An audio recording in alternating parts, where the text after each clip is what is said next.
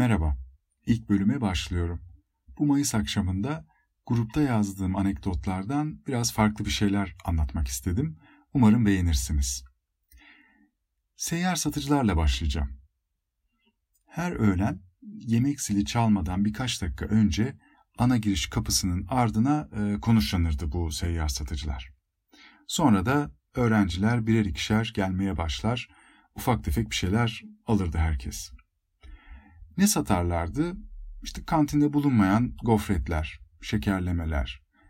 Küçük torbalarda leblebi tozlu olurdu. Ee, hatta onu böyle ağzına boşaltırsın, sonra konuşmaya çalışırsın, konuşamazsın. İşte hem yeniyordu hem de oyun oynanıyordu, şakalar yapılıyordu o leblebi tozuyla. Onu hatırlıyorum. Ee, galiba böyle çatapat, işte ufak tefek plastik oyuncaklar, top, e, plastik top. Hatta eğer yanlış hatırlamıyorsam bahar gelince tam da böyle günlerde su tabancası da satıyorlardı. Adamların yüzünü hiç hatırlamıyorum. Çünkü arabalar o kadar böyle dolu kalabalık e, olurdu ki satıcılar arkada o ürünlerin arkasında pek görünmezlerdi. Her şey böyle devam ederken büyük bir e, değişiklik oldu. Okul yönetiminin aldığı kararla artık servisler öğrencileri ana kapının önünden alıp bırakmayacaktı, yan kapıdan içeri gireceklerdi. Bizim seyyar satıcılar da bu yeni duruma hemen ayak uydurdular. Artık daha işlek hale gelen yan kapının orada öğlenleri beklemeye başladılar. Öğrenciler de öğlen arasında yan kapıya gidip gelmeye başladılar. Ama sonra bir şey oldu. Tam hatırlayamıyorum. Ya birisi seyyar satıcılardan aldığı bir şeyden zehirlendi, yedi, yedi zehirlendi veya onlardan alınan bir şeyle birileri yaralandı, zarar gördü. E, hayal meyal her şey. Ama o kapı öğlenleri kapatıldı. Yasak getirildi. Almayın işte oradan oraya git seyyar satıcılardan almayın. işte iyi, iyi şeyler satılmıyor orada falan gibi öğretmenlerden telkinler de yapıldı. Ama bu yasak pek bir şey değiştirmedi. Yine seyyar satıcılar kapalı kapının arkasında bekliyor. Öğrenciler yine gidiyor, e, gidiyordu ve alışveriş demir parmaklığın arasından yapılıyordu. Sonra artık ya konu soğudu ya da böyle tatil, sömestr gibi bir şey girdi araya. Yeniden açıldı o kapı. Ve her şey olduğu gibi devam etmeye başladı. Bu ana kapı yan kapı değişikliğinde çok önemli bir şey daha oldu. Otobüslerin içeri girebilmesi için yan kapıdan e, büyük çınar ağacına kadar e, merdivenlerin oraya kadar asfalt döşendi. Bu önceleri açıkçası benim pek hoşuma gitmemişti. Çünkü bahçe biraz gelişi güzel dökülmüş bir asfaltla ortadan bölünmüştü. Doğal ve bütün hali bana daha güzel geliyordu.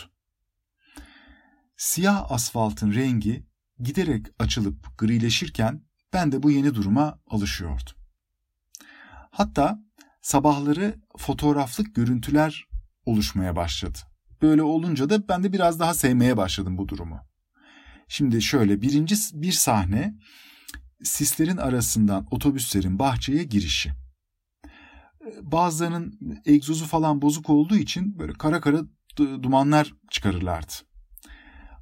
Ben, bana da sanki böyle daha da yukarıdan bakınca hatta binadan bakınca okulun içinden bakınca pencereden sanki balıkçı tekneleri bir sabah erken vak vakitte ıssız bir iskeleye yanaşıyor gibi görünürdü. İkinci görüntüde karlı günlerdi. Bütün bahçe bembeyaz karlar altında rengarenk her biri birbirinden farklı renkli otobüsler sıra sıra bahçeye girip bir diziliyorlar. Ve beyazlığın içerisinde rengarenk bir hat oluşuyor. Otobüsler, otobüsler zaten ayrı bir hikaye. Hatırladığım kadarıyla bu efsane Mercedes'in 302 ve 302S e, modelleriydi. Ben araba işinden falan hiç anlamam. Ama 80'lerde yaşayıp da o Mercedes 302'lere binmeyen kimse yoktur. Muhakkak onunla yolculuk yapılmıştır. Galiba önceki yıllarda şehirler arası veya işte Eskişehir merkezden çevre ilçelere, kasabalara çalışan otobüslerdi bunlar. İyice yaşlanınca aktif seferden alınıp öğrenci servisi olarak çalıştırılıyorlardı. Ee, bazılarının da önünde eskiden işte sefer, sefer yaptığı, git gel yaptığı yerlerin isimleri yazıyordu. Sivrihisar, Beylikova, Karaşevelli gibi yazılar e, uçuşuyor zihnimde. Ama emin değilim bunlar servislerin önünde mi yazıyordu yoksa yoldan geçen otobüslerde mi yazıyordu? Sanki servislerin de önünde vardı gibi geliyor. E, hepsi eski püsküydü diye e, aklımda kalmış. İşte kiminin rot, bara, şey, rot balans ayarı bozuktu. E, böyle yan yan giderdi. E, bazıları işte dediğim gibi egzoz filtreleri falan bozuktu. Dumanlar çıkardı arkasından motorun oradan falan. E, köhneydiler. Ama emektar ve şirindiler bir yandan da. İçleri nasıldı? Açıkçası pek bir fikrim yok. Çünkü hiç bilmedim. Perdeli, koltukları e, tahminimce kalın kumaş döşemeli. E, hatta belki bazı koltukların ayarı bozuktu. Oturunca işte sırt kısmı arkaya doğru yatıyordu. Böyleydi diye tahmin ediyorum. Artık onu da gündüzler anlatsın. Ben otobüsleri uzaktan sevdim hep.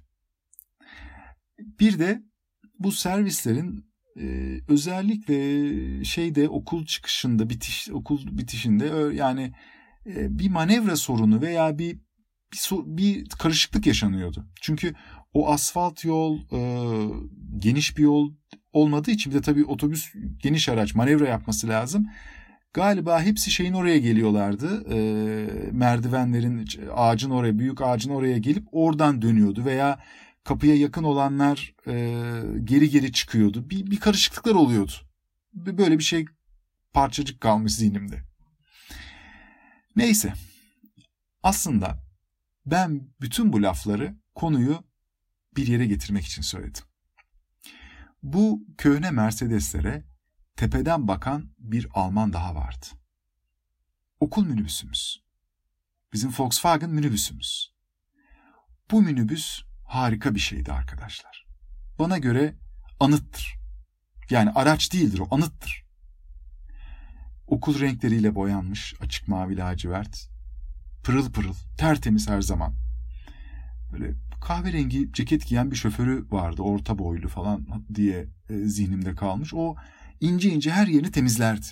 Aynı dikiz aynasını, jantlarını, arkada şey tamponunu falan gıcır gıcırdı. Biraz araştırdım. E, bu bizim minibüs, okul, okul minibüsü T3 serisiymiş Volkswagen'in. Yani 1979-1991 yılları arasında üretilenler. Daha öncesi T1 ve T2 jenerasyonları var. Onlar en eski modeller. Bu işte Woodstock, Çiçek Çocuklar, 60'lar 70'lerdeki karavan gibi de kullanılan e, daha bombeli hatları olanlar. Bir de 91'den itibaren bugüne dek olan Transporter jenerasyonu var. T4, T5, T6. Bizimki bana göre, benim göz zevkime göre çizgileri en şık, en güzel olandı. Özelliklerini bilmem. Motoruymuş, silindiriymiş hiçbir fikrim yok dediğim gibi. Ben görün, görünümüne bakıyorum. Ee, hatta şeyden e, meydanın ortasından bakınca güllerin, çimenlerin, çiçeklerin arasında daha da güzel görünürdü gözüme. Çok güzel bir araçtı. Okula da çok yakışırdı. Ona da hiç bilmedim ben. Sonradan öğrendim. Ee, okul takımları deplasmana, başka şehirlere maça gittiğinde takımı bu minibüsü taşıyormuş.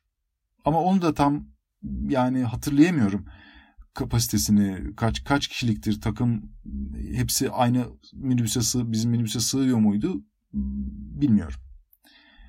Valla ben okulun çevresinde bir tur atmaya bile razıydım. Ama böyle bir fırsat hiç oluşmadı, olmadı.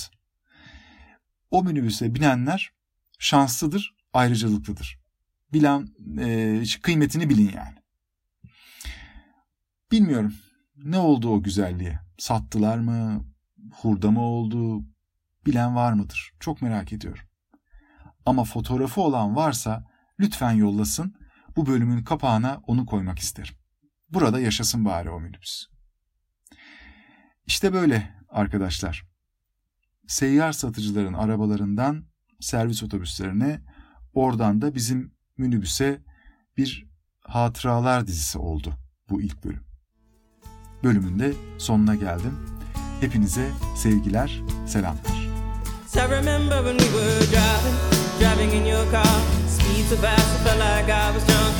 City lights lay out before your arm felt nice wrapped around my shoulder.